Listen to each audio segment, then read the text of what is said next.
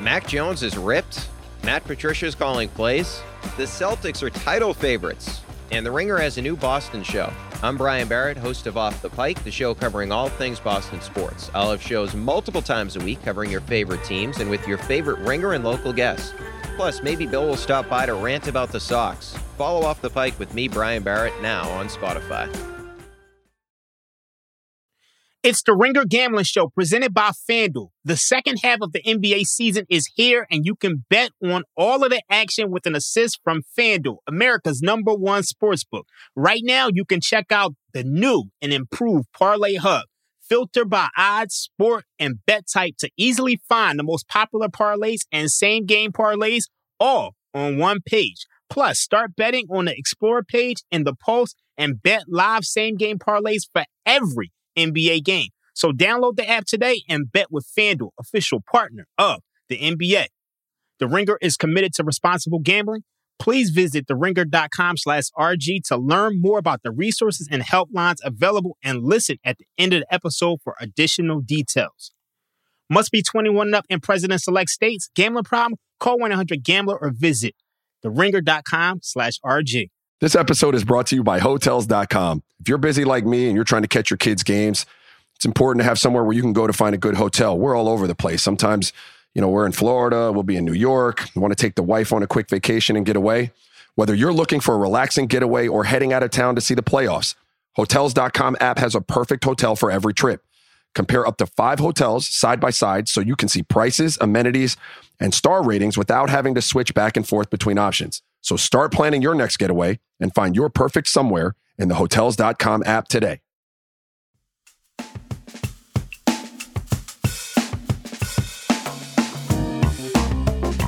Welcome into the Ringer Gambling Show. Austin Gayle here, here to host the Thursday edition of this feed every single week. I will be joined by Raheem, the Dream Palmer, to talk NFL, specifically Thursday night football spread, total, money line, player props every single week. And at the back half of the show, Rodger Sherman, longtime staff writer here at the Ringer and college football fanatic. We are going to be hitting on the college football landscape from a betting angle every single week as well. A two parter for you. Thursday night football, NFL with Raheem, college football with Rodger Sherman, me hosting the whole way through. Let's get it. Finally, Raheem Palmer joins the show. Excited to kick off this Thursday episode on the gambling feed with you. We got Buffalo Bills at Los Angeles Rams. Before we get into that, recording this late on a Wednesday here, 11:30 p.m. ET. You're just now getting back from Vegas. Flight delayed, hangover. What are we talking here, Raheem? No hangover for me. I I just been grinding, you know, just trying to just put together some decent bets while I was out there. We had some decent amount of success out there. So we were rolling. Um, you know, just had the flight delay, which was unfortunate, but we're back on the East Coast. We're ready for the NFL season. I'm excited. I know you're excited. Tell me your thoughts. Buffalo Bills at Los Angeles Rams three months ago on FanDuel, where you should get all your bets. This line opened up at minus one. Rams favored by one at home in SoFi Stadium. It's now moved out months now to two and a half. Rams are two and a half point dogs at home against the visiting Buffalo Bills, Josh Allen and the Buffalo Bills. The total has not moved a ton. I think opened at 52, now at 51 and a half. And the money line, if you want to bet Buffalo Bills, it's minus 134 on FanDuel Rams plus 114. I want to start with the line, the spread specifically. This is, in my opinion, a prime teaser leg in week one, right? The two and a half, if you tease that out, a home dog gets through three, through t- two key numbers in the three and the seven. You tease it out to eight and a half. I think a lot of people, a lot of betters will have this in a teaser leg. And I know you will as well. I was listening to the, the, sh- the episode that came out previously here on the Ringer Gambling Show, the East Coast Bias Show. I know you like this as a teaser leg as well, but are you betting them straight up two and a half? And I guess how many teaser legs do, or how many teasers do you have this Rams eight and a half in as well? See, here's the thing. I like this as a teaser leg, but it's not ideal. Um, I don't know if you are familiar with Stanford Wong teasers, but there's certain rules when it comes to these Stanford Wong teasers. And when you look at this total, it sits at 52, 52 and a half. There's a 51 in the market. Ideally, you want this total to be 49 or under because when the total is 49 or under, eh, I'll put it this way. The lower the total, the more value you have teasing those points. So, I mean, we're looking at a game which could be a high scoring game.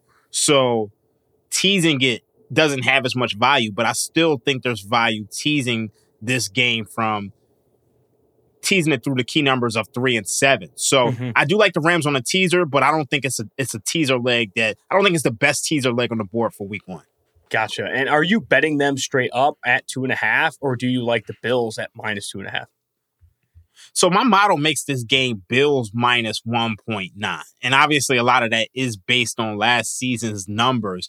I think if this were to get to three, and you know the Bills are getting a lot of love. I mean, look, I I'm going down my Twitter, and I think it might have been NFL Network or somewhere else. Everybody picked the Bills to go to the Super Bowl. Obviously, everybody's going to be on the Bills in Week One. I think at two and a half, it's not my buy point, but if it gets to three, I'm all over the Rams. I- am with you right there. If this gets to three, three and a half, I don't think it gets that far in now what less than 24 hours before kickoff. I think it either stays at two and a half or gets to the three, where you have some push probability on that key number three. If it gets to three, I like the Rams. If it stays at two and a half, they are only a teaser leg for me at that two and a half mark. So I'm going to tease them through three and seven, get them out to eight and a half with some other legs for week one. Looking at the total. I know you and I are both on the over. We talked a little bit on, in the preseason about how referees are going to be calling more illegal contact on the defense side of the ball could lead to more automatic first downs and ultimately more points. And this total has stayed around 52, 51 and a half, maybe 52 and a half in some spots. I really do like the over. I think that, you know, no Tre'Davious White in this matchup. He's not going to be playing in this game. No more Von Miller for this Rams pass rush. I do think that these defenses, Bills defense, one of the best in the NFL last year. Rams played well too. I think the offenses are actually better. The quarterbacks are actually better. I like the over a lot at 51 and a half. Yeah, you know, the thing about the Bills defense, I think the Bills defense was kind of overrated. I mean, look, when you looked at they were first in DVOA, first in EPA per play, second in success rate. But I think one of the things you saw last year is that you had a lot of games suppressed by weather. And really, they didn't play too many top quarterbacks. But when they did play top quarterbacks and top tier offenses, they gave up points. They gave up 42 points to Kansas City in the AFC divisional round. They gave up 34 points to the Titans. They gave up 41 to the Colts. And then they mm-hmm. gave up 33 to the Buccaneers. So this is a team that can be scored upon. And when you look at that Rams offense, what do you have? You have Cooper Kupp. You add Allen Robinson. I've asked you about this earlier on on podcast. What do we feel about the Matthew Stafford injury? I think they've put a, a plan in place to where Matthew Stafford should be fine coming into the season. If this were week eight, week nine, week 10, I'd be a little bit more concerned. But I think it's clear that he's healthy. And when you look at, you mentioned Tre'Davious White, they're going to be starting a rookie cornerback. So who's going to be defending Cooper Kupp? Who's going to de- defend Allen Robinson? I think the Rams have no problem scoring. I, I, think you put it perfectly in that they have a plan, right? They have a plan for Matthew Stafford and how they're going to kind of put him on essentially a pitch count with this elbow soreness and how he recovers from this injury. And I think such a good plan has been put in place over this offseason over training camp that he's going to be just fine in this one if he has to throw for you know 40 45 50 times in this game to win this one against what is obviously a very good offense. You know josh allen stefon diggs i know they really like devin singletary as the lead back still a really talented offensive line. Gabe davis a touchdown monster the last time we saw him. I do think that this offense is going to put up points as well. It just leads maybe not to a fireworks show right? Maybe not to like a 30 40 points aside but i do think both these teams teams will cl- will clear you know three plus touchdowns. And when you look at where the lines are in the prop market, I think you have passing yards for Stafford at 270 and a half, Josh Allen at 274. We're expecting, you know, 300 plus yard games for these quarterbacks. That's where those lines are near. I do feel that this is going to be an offensive showing despite really talented defenses, the Jalen Ramseys, the Bobby Wagners on the Rams side, and obviously for the Buffalo Bills, a lot of talent throughout, specifically in the secondary with Micah Hyde and Jordan Poyer. I'm leaning over. I like the over 51 and a half. I think that's where we're going to be on the spread and the total. In terms of some other bets, I had some other thoughts here. The highest prop total you can get on FanDuel right now in terms of receiving yards for the Buffalo Bills is Stefon Diggs at just 69 and a half. I know multiple projections in the market right now, whether you look at PFF, you look at ESPN, you even look at Yahoo, see him clearing that mark more often than not. I like over 69 and a half for Stefon Diggs and what I'm expecting to be a shootout, right? And some of this is correlated, and you can match this up in some same game parlays on FanDuel if you go to your sports deck there. 69 and a half yards still too low for Stefon Diggs. Now, I know he's going to get the Jalen Ramsey treatment. I just don't think that's enough for him to get a lot of volume where they don't have Cole Beasley in this offense anymore. And they're going to be looking to put up points against what is a very good Rams offense. That's the only prop I really like in this one. Am I wrong to like an over Stefon Diggs, 69 and a half receiving yards? I, I don't necessarily think you're wrong. Um, you know, I I have seen some sharp money on his under receptions for the year. So I, I do think it's interesting that that sharp money came in. Um, obviously, there is a lot more competition with you know Gabriel Davis, and then they added Jamison Crowder. So I'm interested to see what Jamison Crowder and Gabriel Davis do because to me, there's not a lot backing up um, Jalen Ramsey. To me, when you look at, I mean, the depth. The thing with the Rams is they don't have a lot of depth they basically play fantasy football stars and scrubs. So, I mean, we all know Stefon Diggs is good, but I think you could really see some of those other guys light it up. Man, I, I worry then. I worry because overs in week one, you're, you're going with the public oftentimes. And I, I saw Cooper Kupp's line set at 92 and a half. That's too rich for me. Allen Robinson, I think, is at 43 and a half. Maybe I like that. The newcomer maybe going over that total against a defense that will be out without Tre'Davious White. I just think that – the Buffalo Bills are not going to be able to coast here. And we know that they're a pass first team. Even without Daboll, I think they're going to be a pass first team. To see their leading receiver prop line set at 69 and a half, I just think that's that's not enough, right? I don't think it's going to be an offense that spreads the ball around that much to a point where Stefon Diggs isn't clearing at least 70 yards in this game, especially if it's going to be a win. And we know right now where bookmakers have it is the Buffalo Bills favored by two and a half money line at minus 134. Any other bets in this game? I saw I saw first half total at like what 25 and a half or 22 and a half depending on where you can get it it's ranging depending on where people are putting that extra point either in the first half or the second half any other bets screaming at you for this Thursday night football match. I know there's going to be a lot of handle on this one as obviously we kick off the 2022 NFL season. Um, there's no other r- real bets like really screaming at me, but I, I do think, I mean, I, I, really think the over is a strong play. I mean, like, mm-hmm. even when you look at the Rams defense, I mean, you lose Von Miller, you lose Darious Williams, you lose Eric Weddle. To me, I just don't, I think this could be one of those games to where if a team gets up seven, 10, 14 points, the game script is going to dictate yes. dictate this to an over. So like I could easily see this happening like very quickly. So I just think the over is such a strong play. And I, I really don't want to be playing I don't want to be the guy who's just playing an over on opening night. But mm-hmm. it, it just it just feels like that's the play. And I think I heard JJ on a previous episode on this feed talk about some sloppiness and in, in, in, week one of the NFL season. We see that every year, maybe that him steering away from overs in week one. But you made a really good point that I wanted to bring up on this episode as well is that sloppiness oftentimes leads to sloppiness on the defensive side of the ball, right? Missed tackles and, and these things that lead to bigger offensive booms. I think sloppiness on both sides leads to this total maybe being just a little bit too low. I have a heavy lean on the over as well. I might put one or two units on the over 51 and a half. Raheem, I'm excited to do this with you every single week. A deep dive into Thursday night football here on the Ringer Gambling Podcast. Before we go, off to Rodger Sherman, the man, the myth, the legend, to talk some college football bets for week two. This episode is brought to you by NetSuite by Oracle. As your business grows, you might start seeing some lag there's too much work for your team, too many different processes, and it takes forever to close the books.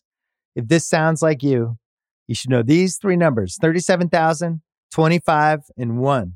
37,000 is the number of businesses that have upgraded to NetSuite by Oracle. It's a cloud financial system that can help streamline accounting, financial management, inventory, HR, and more. 25, that's how many years NetSuite has been helping businesses do more with less. And one, because your one of a kind business deserves a customized solution for your KPIs. It's like when you come here for this podcast or when you check out your favorite website to gather all the info you need to make better decisions for your fantasy leagues. Well, NetSuite does that for your business and then some. It's one efficient system, one source of truth with everything you need to grow. Right now, download NetSuite's popular KPI checklist designed to give you consistently excellent performance absolutely free at netsuite.com slash ringer. That is netsuite.com slash ringer.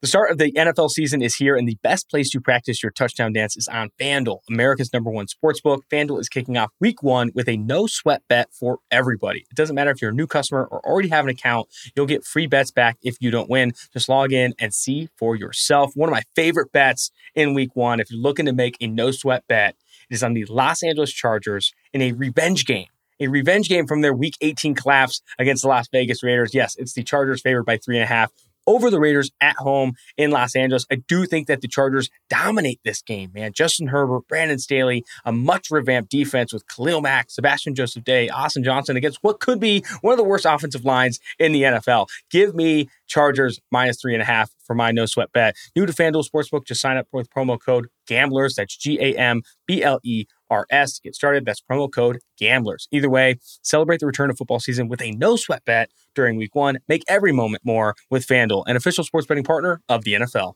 Must be 21 years or older in select states. Refund issued as non withdrawable free bets that expire 14 days after receipt. Max refund $5 unless otherwise specified. Restrictions apply. See terms at sportsbook.fanduel.com. Gambling problem? Call 1 800 Gambler or visit fanduel.com slash RG in Iowa, Michigan, New Jersey, Pennsylvania, or Illinois. 1 800 Next Step or text Next Step to 53342 in Arizona. 188 878 97777 or visit ccpg.org slash chat in Connecticut. 1 770 STOP in Louisiana, 1 877 8 HOPE NY, or text HOPE NY 467 369 in New York. The TN Red Line, 1 800 889 9789 in Tennessee, 1 800 522 4700 in Kansas and Wyoming, or visit www.1800gambler.net in West Virginia. Now joining the show, the infamous Rodger Sherman, longtime staff writer here at The Ringer. And I have to say this, Rodger, before we get into this, I know we're going to be doing this every single week at the back half of this 30 episode, Thursday episode on the Ringer Gambling Feed. I've been a big fan of your work for a long time, long time follower on Twitter. So it's crazy this year, my first year with The Ringer, we get to do a podcast together. So I'm so excited. Um, I love college football. My love for college football has somehow been increased after like an incredible week one and man, I spent all weekend last weekend just like texting you about um, about the stuff we gambled on, and I'm so pumped to do to be doing this show with you, man. Week one was relatively profitable for me. I'm up 3.35 units. We don't, over 14 we don't have to, bets. we, don't, we don't have to. We don't have to talk about. We don't have to talk about our records because that was off the air. We're going to start now, and we're we're we're going to start now, and moving forward, things are going to be better.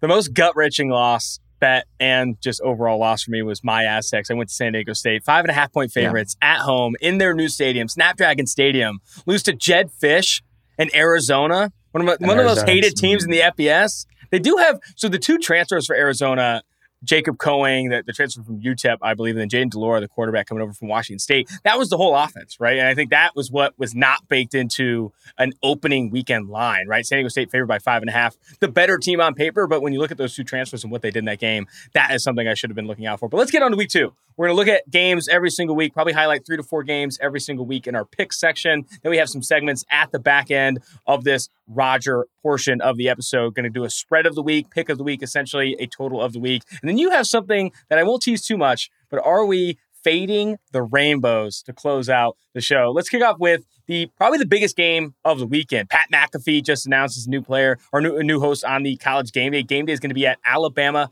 Texas in Austin. Line opened up at 18. 18 point dogs are the Texas Longhorns against the Alabama uh, Crimson Tide. And now that line has been stretched out to 20 and a half. So money being bet on the Crimson Tide. That game is at 12 o'clock Eastern on Saturday. The total opened up at 59 and a half and is now stretched all the way out to 64 and a half. So early money on Bama and the over now at 20 and a half, Bama favored, and then the total at 64 and a half. Where does your mind go for this game? It's probably going to be the most watched game this weekend, 12 o'clock start for Bama, Texas. Always weird betting on Alabama games because at a certain point, it seems like it just comes down to how much do they want to score? How much do they want to win by? Which is not something you can, you know, prophecy ahead of time. You, you can't tell whether Nick Saban wants to be mad at his players, maybe they'll win by only 18, or whether he wants them to have a good time. They can win by 30. Um, but the way I see it, Alabama last year we they talk about it as a down year. Nick Saban said it was a rebuilding year. This is a team that went to the national championship game and was leading the national championship game in the fourth quarter. They had a not a lot of players picked in the first round last year. Most of their guys came back. The Heisman winner came back. Will Anderson, uh, like, should have been the number one pick in last year's draft, but he wasn't allowed. I think he will be this year. Um, I mean, to me, they're just the. I, I think they should have even lower number for their national championship odds, and it, it's up to them whether they want to win by 20.5 or whether they want to win by 30 or 40. Even even though Texas is quote unquote back now with the mighty Quinn. How do you feel about Quinn after after after getting to see him for the for the first time in Texas?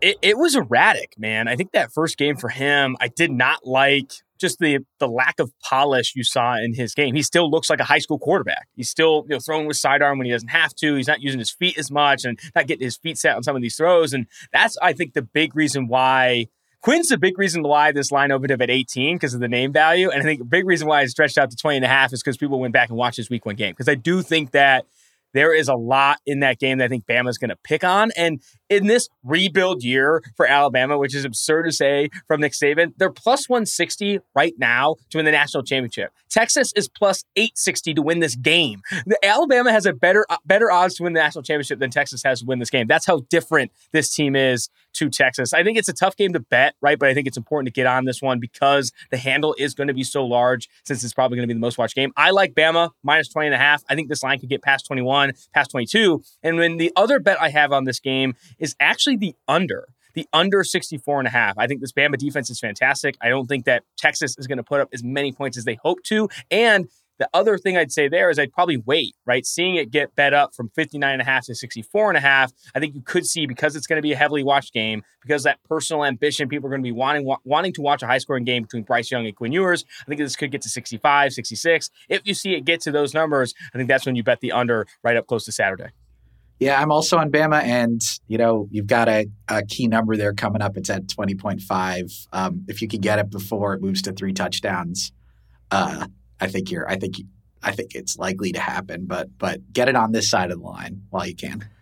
Moving down the slate here, going to move quickly in this segment here of college football. Tennessee at Pittsburgh. Hendon Hooker of Tennessee, the quarterback, and then Kedon Slovis coming over from USC, now playing for Pittsburgh. Did not look great in that West Virginia debut. We'll get to that a little bit more. But Pittsburgh opened up at five as five point dogs at home. That line out to six and a half. Tennessee favored. It's a 330 kick. Total opened up at 69 and a half and is actually being bet down to 66 and a half right now on FanDuel. I really like Tennessee in this game. Hendon Hooker looked awesome, looked absolutely awesome in week one. And that's a game against Ball State where you saw that line open up, I think, at like 29 and got out all the way to like 35 because more money getting poured on the Tennessee Volunteers. And I think it's a lot. A lot of that's because of Hooker. Hooker looks fantastic in that game. I think he's probably the more talented quarterback in this one. I think that's why you're seeing this line go from five and a half, five to six and a half now, even as a road favorite. And then with Slovis, still has a noodle of an arm is as accurate as he was at USC, but you just can see that there are throws on his tape he can't make. There's a interception that should have been an interception actually. DB drops it, but he's trying to go opposite hash out route in week one against West Virginia. Almost should have been picked. That's going to be him all year, right? Kedon Slovis can't make all the throws. That's a cliche when you're talking about quarterbacks in college and in the NFL. Can he make all the throws? He can't. He also took some ugly sacks in that West Virginia game that they nearly lost, right? I think that's the bigger concern. So I do think I like I like the I like the quarterback. I like the team. I think Tennessee get it before it gets to seven. I really like Tennessee minus six and a half. Yeah, I'm also a big fan of this Tennessee offense. Hendon Hooker, I don't think we talk about him enough as one of the best quarterbacks potentially in the country. Just a huge improvement from the guy we saw at Virginia Tech.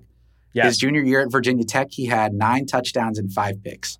He comes to Tennessee, plays for Josh Heupel, 31 touchdowns, three interceptions. He was third in the nation in yards per attempt, and one of the two guys ahead of him won the Heisman. And I, I just Pittsburgh, people are expecting them because you know they won the ACC championship last year, but that's with Kenny Pickett. That's with Jordan Addison. That's with they lost their offensive coordinator and replaced him with a, a, a pretty bad offensive coordinator, the one from Boston College. Not a good sign when you're picking up the offensive coordinator from Boston College. Um, so I'm also on uh, Tennessee minus 6.5 if you could get that before it's seven. I, I, will say this too that the offensive line for Pittsburgh against West Virginia looked really bad at, at, in the run blocking and in pass protection. Some of that is on Slovis. I think he takes ugly sacks. That's kind of part of his game, and that holds on to the football a little bit longer and, and, and can't really bail out of pockets when he needs to. And I think the, Tennessee's defense isn't phenomenal. It's not the SEC, right? It's not an SEC defense like Alabama or Georgia, but it's still a really good one. And I think they have enough talent, specifically up front, two big boys up front uh, in 99 and 98. I think that will be monsters against this Pittsburgh offensive line. So if you can get it before seven, which I think it could cross that key number seven, Tennessee being favored, I think you should get it. All right, Iowa it's, State. It's, it's funny. Oh, go ahead. You, it's funny you bring up Pitt's offensive line because they had like an offensive line highlight when the guy carried the running back into the end zone, but then every pass play. Slovis was like looking around and didn't know what was happening. So like people were thinking, oh, they have a good offensive line because of that one play, and mm-hmm. eh, maybe not so much. Sorry, Iowa, Iowa State. Sorry, we couldn't. Sorry for interrupting, but we were about to talk about the game of the week. The game of the week. It's a four o'clock start for Iowa State at Iowa. Game opened up actually as Iowa is three point favorites, and it's now out to three and a half, which I am blown away that Iowa is it has three and a half right now. I, think Iowa might have the worst quarterback in the Power Five in Spencer Petras. He is terrible. One of the lowest graded quarterbacks according to PFF in week one. And I think he was one of the lowest graded quarterbacks last year, according to PFF. Not a guy that is going to be padding stats against what was a good Iowa State defense in week one. And on the other side, looking at the quarterback, Hunter Dekkers for Iowa State, there were some ugly throws in that game but I, I, I, do feel that Dekkers is the better quarterback here, and to see him getting the three and a half, to get under the hook, right, to get under um, three and a half, uh, you know, past that key number plus three and a half on the road, I do think that Iowa is a tough place to play in. I think this total is the lowest of any FBS total for a reason. It's at 40 and a half points. It's going to be a defensive Woo! game, but I think the I think the better quarterback wins this one. Maybe it's not an outright win. I think I will sprinkle a little bit on Iowa State money line plus 150, but I'm definitely betting Iowa State plus three and a half. A lot of that because I like Dekkers more than I like Petras.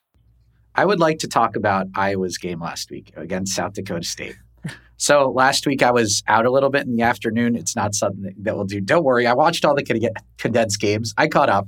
So I looked at my phone and the score was Iowa 7, South Dakota State 3. First of all, that's the final score. The final score was Iowa 7, South Dakota State 3. The final score, not like first quarter, second quarter. Iowa 7, South Dakota State 3. And I looked at it, I thought, okay, Iowa scored one touchdown in the game, South Dakota State kicked a field goal. I was wrong. Iowa kicked a field goal and got two safeties. That's how they got to seven. They have the most embarrassing offense in the Power Five that could be on the quarterback. They also had 1.6 yards per attempt rushing. It's just a really sad situation there. And I could not possibly bet on Iowa after watching that game, especially not as a favorite. We will disagree at some point during the show, but Iowa State, I'm betting on them on the money line at plus 150 and plus 3.5 because yes, Iowa has a great defense, but the way that offense looked against an FCS team. Yes. Two touch uh, two safeties and a field goal. Just hideous stuff.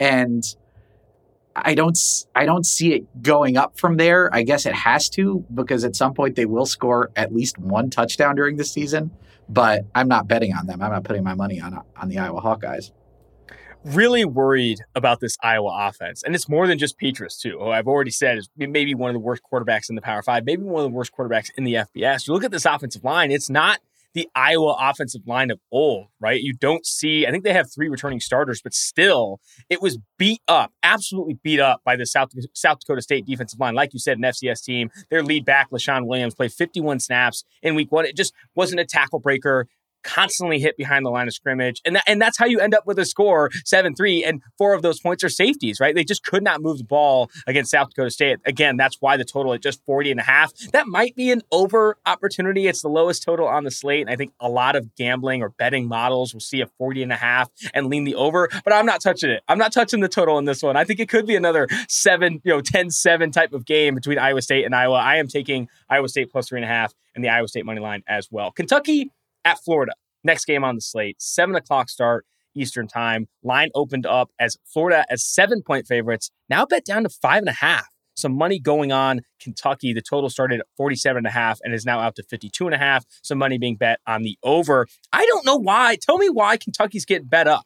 Anthony Richardson was on every single sports show after that, you know, that game that he had. You know, looks he's big, he's athletic, he's drawing Cam Newton comparisons. There are some throws in that week one game for Florida against Utah, a really good Utah defense. Some believe they could be a playoff contender this year, where there's a dropped interception and some erratic accuracy, but he is big, he is fast, and has an absolute hose. Might be the best arm in the country outside of DJ Uiagalelei for Clemson. He is an insane specimen. And I think that's why people are going to be getting behind him as a potential first round pick in this upcoming draft class. But they are not betting him at home against Kentucky. Again, the line opened up at seven and has been de- bet down to five and a half. Florida, the favorites. Why are not? Why aren't people betting more Florida? And why do people look to Will Levis and Kentucky as a team that could cover the seven? First of all, both potential first round draft picks. People True. are talking about Levis and Richardson as as top half of the first round uh, quarterbacks. And here's here's why I think because I will be on Kentucky at, at plus four point five. They went ten and three last year. They beat Florida. People, you know, this isn't like Kentucky when Kentucky lost 31 games in a row to Florida. They've won two of the last four against the Gators. They had a higher recruiting rating than Florida did. They were 14th in the 24 7 composite. Florida was 17th. I don't have a lot of reason to think they're going to be that much worse than the team that went 10 and 3 last year. They mm-hmm. they lost Wan'Dale Robinson, who's uh, playing for the, was the wide receiver one for the Giants last year. We don't have to talk about that, but um, they got um, this. If you watch the game they had the other day, Barion Brown, or uh, five four five star wide receiver recruit, who was the fastest ball carrier in college football week one. He had a hundred yard kickoff return, hit 22 miles per hour. So, you know, I, I, think this isn't that far off from the team that went 10 and 3 last year. Um, I could I could see them making it a game or winning. The money line is Kentucky plus 190. Um, it's I, I think it should be pretty close. I'm on Kentucky plus 4.5.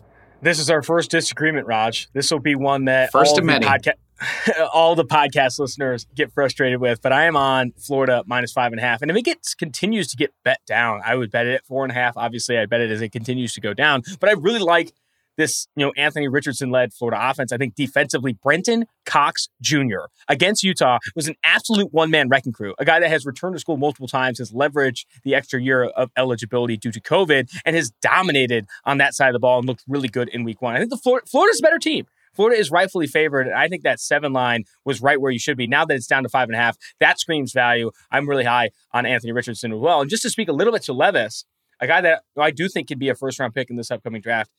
That week one game for him was ugly. Like it did not look good. Some overconfident throws, some overconfident mobility decisions, and you know, I hated, hated the interception in the red zone. Just some like lazy, not putting his feet into it.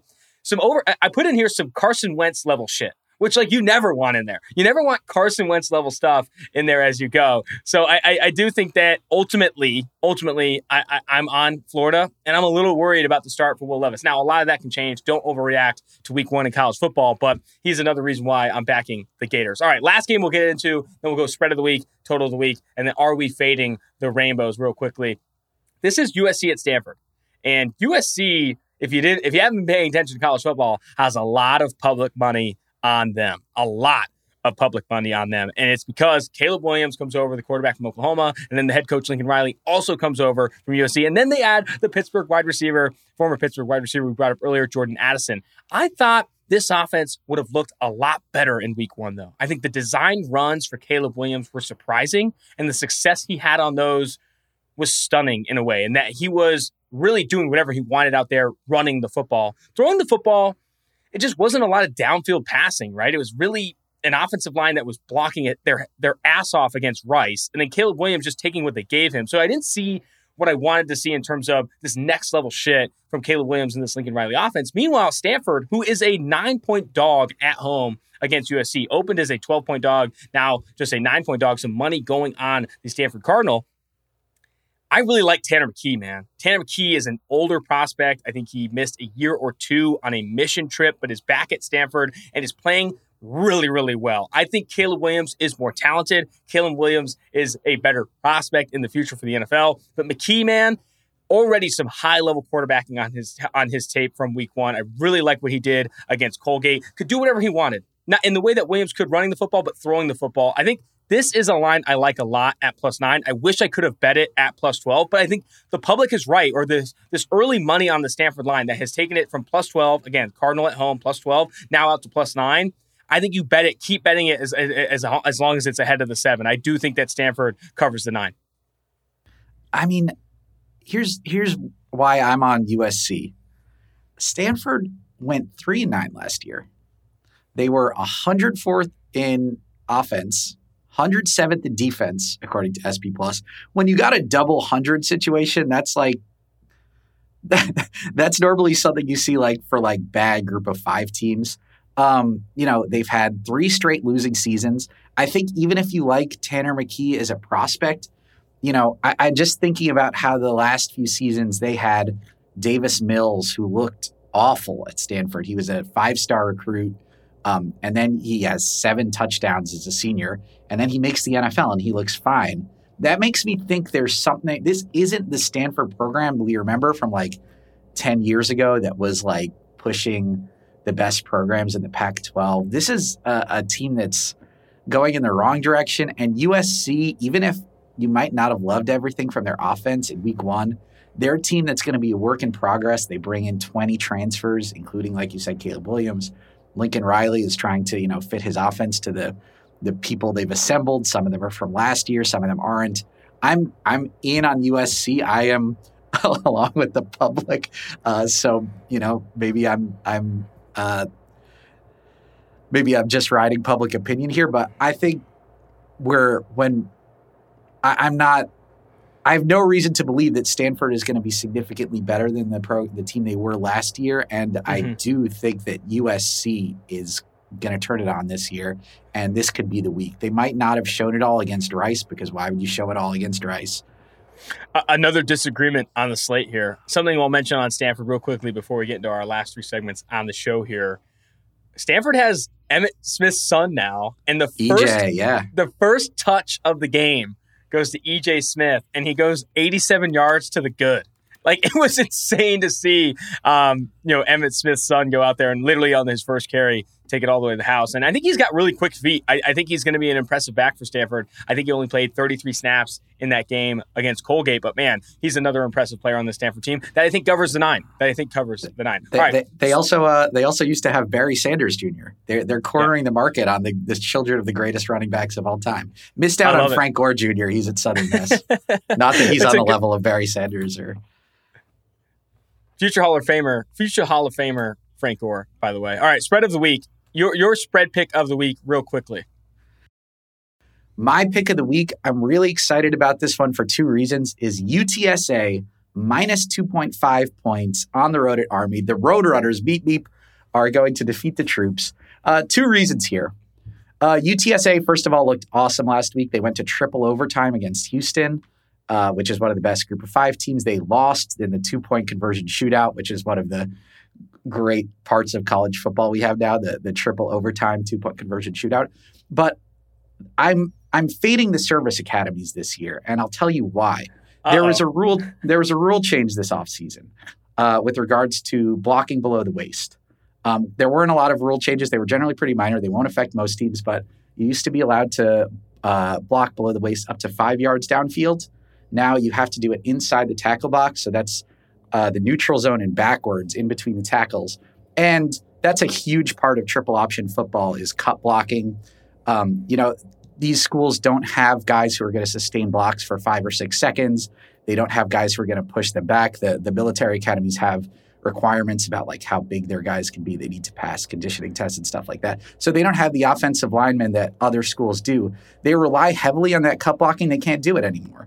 Um, they can't, and and that's I think going to be a huge impact on their offenses, and it's going to take away a thing that defenders just don't have to worry about guys trying to take out their knees anymore. And you look at Week One, um, Army lost by ten points to Coastal Carolina. Delaware, which is an FCS team, beat Navy. That was one of the FCS over FBS upsets. So this year, at least at the beginning of the year, I'm not sure the books have factored in that this is going to significantly change the way these service academies, uh, how effective they are in offense. And I'm I'm going with once again, we're meeping. And uh, I, I think UTSA minus 2.5 is my favorite bet of the week. Hashtag fade the troops. Rodger Sherman started it. Let's see how far that goes. I, my, my pick of the week here, and I, I, really do like the the Florida bet. I do like that, you know, some of the games we had on top. I think Bama covers a 20 and a half, but I am riding with the Beavs of Corvallis. That's Oregon State. Nice. My guy, Chance Nolan. Chance Nolan is awesome. The quarterback for Oregon State. He can absolutely deal. And I think the head coach there, Jonathan Smith, is really, really turning this program around. You can get Oregon State on the money line at minus 111. The reason I don't suggest the spread is because right now Fresno State's favored by a half point. If you take Oregon State, and that's at home, Fresno State at home, favored by a half point with Jake Haener, another really good FBS quarterback. I like Nolan over Haener. And right now, Oregon State, a half point dog. You can get that at minus 112 on FanDuel. Just take the money line at minus 111. I like Oregon State. I like the Beavs coming off a big win. Big win over Boise State. That was they one of my favorite bets last week. Boise State. And it's going to happen again, Raj. I, I, I told you when we were texting all day, I was like, it's the Beavs. It, it's it's one of my favorite bets was the Beavs. And if you're going to stay up late, I think this kick is like at 10:30 p.m. If you're staying up late, Pac-12 after dark, go chase some beaver. And we're no, whoa, I hate that. Let's rerun that. Let's if you're staying up late at 10:30, go chase go chase the Beavs. That's what we're going to go after. I really do like Oregon State over Fresno State. Oregon State is just crushing the Mountain West, I guess, to start the season. I was at a, a bar Saturday night, and there were a few Oregon State fans there, and it looked like they just never seen anything like this before. They were like yeah. shell shocked by how well things were going. it's a throwback to the Chad Johnson and TJ Houshmandzadeh days, baby. It's what we need. It's exactly what we need. All right, total of the week. Every week I'm going to try and drop a total that I like. I do think that there the Alabama under 64 and a half is something that I'll be looking at late in the week, especially if it, it gets continued to be bet up. But I have two this week. It's the first, it's the debut episode of the Sherman and AG pod where we look at the college football slate. I like UNC at Georgia State under 65. That's a 12 o'clock start. And that, or, and or Maryland at Charlotte under 65 and a half. That's a 330 start. I'll start with the UNC game. I UNC could potentially be out Josh Downs, who is their top receiver. He did not play in this game last week. I just don't know if they're going to rush him. It's a game time decision, according to multiple reports. I just don't think they're going to rush him back to the field for a game against Georgia State. I just don't. I don't think that's what they're going to do. And with that being said, as good as Drake Maye has been, fiery release, that's quarterback for UNC. I think there's some concentration accuracy stuff that's kind of ugly, but overall, this is my first drop on the podcast. He's got that dog in him. I can tell. Drake Maye, the quarterback for UNC. I think it's going to be a blowout. A blowout so much that they don't get to the full 65. And that defense really does step up against Georgia State, especially with the injury to Josh Downs. The other reason I like Maryland at Charlotte is that I think they're down to their third string quarterback. So Chris Reynolds, the starter, the, the Charlotte, the starter, Chris Reynolds got hurt in week zero did not play in, in, in, week one. And then their backup in week one, James Foster, also got hurt. So they went down to their third stringer last week. Now, we're not sure if Reynolds or Foster will be available for this game against Maryland, where Maryland will be going to Charlotte. But this total opened up at 70 and a half and has already been bet down to 65 and a half. I think that's because we are expecting potentially a third string quarterback or maybe even the second string quarterback for Charlotte. That's enough for me to get under the 65 and a half. I think that Maryland wins in a blowout. And I don't think Charlotte's going to be able to score if they're on to their second or third string quarterback. So those are my two totals, both unders. That's the under in the UNC at Georgia State game 65 and the under 65 and a half Maryland at Charlotte. Last but not least, Rodger, fade the rainbows. You texted me, you're like, hey, I kind of want to do a segment called Fade the Rainbows where I kind of think about will Hawaii cover in Ann Arbor against Michigan 51 and a half. Before you tell me what, this is just the seventh game since 2005, according to Action Network, where an FBS team has opened up as a 50 point plus favorite over another FBS team. Dating back to 1980, Michigan has only been listed as a 40 point plus favorite or higher in three times before this week, and they're one and two against the spread in that game. The only time they've covered a 40 point plus spread was against UMass in 2012, and that was a 45 and a half point spread. Do they get past the 50 burger here against Hawaii, one of the worst teams in the FBS?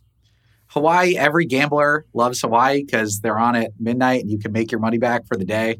Um, but things on the islands are uh, pretty bleak right now, man. Their coach last year was Todd Graham, one of the biggest assholes in all of football. Players accused him of abuse. They said he killed their love for the game. He called Hawaii a third world country because the no way, machines, wait, is that real? Because the vending machines did not have Dr Pepper. I That was reportedly. He didn't he didn't say it in a press conference or anything. 22 players transfer out, including his son. The new coach is Timmy Chang, who we love, college football legend. But week zero, they were eight point underdogs to Vandy. They lost by 53. Jeez. Week one, they were 16 point underdogs to Western Kentucky. They lose by 32. So the spread has not been within 16 points of them. 51 points against Michigan. Michigan is one of the best teams in the country. They put up 51 against Colorado State. They won 51 to 7. And I think Colorado State's a lot better than Hawaii. There's a quarterback battle going on at Michigan. Uh, JJ McCarthy is starting on Saturday. He's trying to win the job. Jim Harbaugh did some weird stuff. He gave one guy the start week one, another guy week two. So they'll have incentive to score. I would put money on Michigan minus 51, one of the largest spreads of all time. I, I, I think we're going to be faded, fade the rainbows. I'd like it if there could be like a sprinkle of like, what noise do rainbows make? Like I have uh, no like- idea. like a little harp or something. I don't know, but we're fading the rainbows. Sorry, I love it. And I think the other thing I'll add to that and why you'd be betting the 51 and a half and riding with Ann Arbor, I think that number is even at 50 and a half, depending what book you're booking with. This is also the first time that Hawaii will travel. They were on the islands for for Vandy and Western Yeah. Kentucky. If that yeah, They, so they going lost by 53 at home to Vanderbilt, one of the worst teams in Power Five. Like Van Vandy made like an eight hour flight to Hawaii and still beat up on the Rainbows by 53 points. That was a 63 to 10 final. So Hawaii goes to Michigan, goes to Ann Arbor, and will go against JJ McCarthy in his first start here for Michigan this season. And he's a 50 and a half point favorite. I'm excited to see it. Now, I will say it's a lot of points. I, I like the idea of rooting for a big dog, but I think I'm with you. I think I'll ride with Michigan, man. I think it's gonna it's gonna be a, a bloodbath there in Ann Arbor. Fantastic stuff, Rodger. Always appreciate when our paths cross. I'm excited to do this every single week. Every single Let's week going over games in college football. Will Fade the Rainbows be a weekly segment? It's hard to say. We will make sure to um, we'll make sure to include it as we go though. And I it, really it appreciate depends the if we can find a sound effect. Big shout out to Stefan Anderson and Raheem for starting the podcast with us this Thursday episode. Fantastic on the Ringer Gambling feed. Until next time.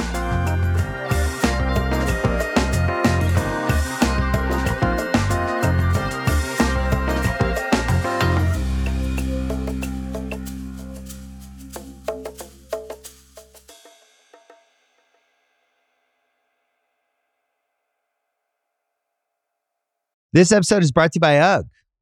Y'all know UGG is a brand that athletes wear all the time in the tunnel and on travel days. Well, I bet you think UGG season is only during the colder months of the year. Au contraire, you're wrong. You need to check out the latest spring drop from UGG. They have everything from sandals to clogs. I like the sandals.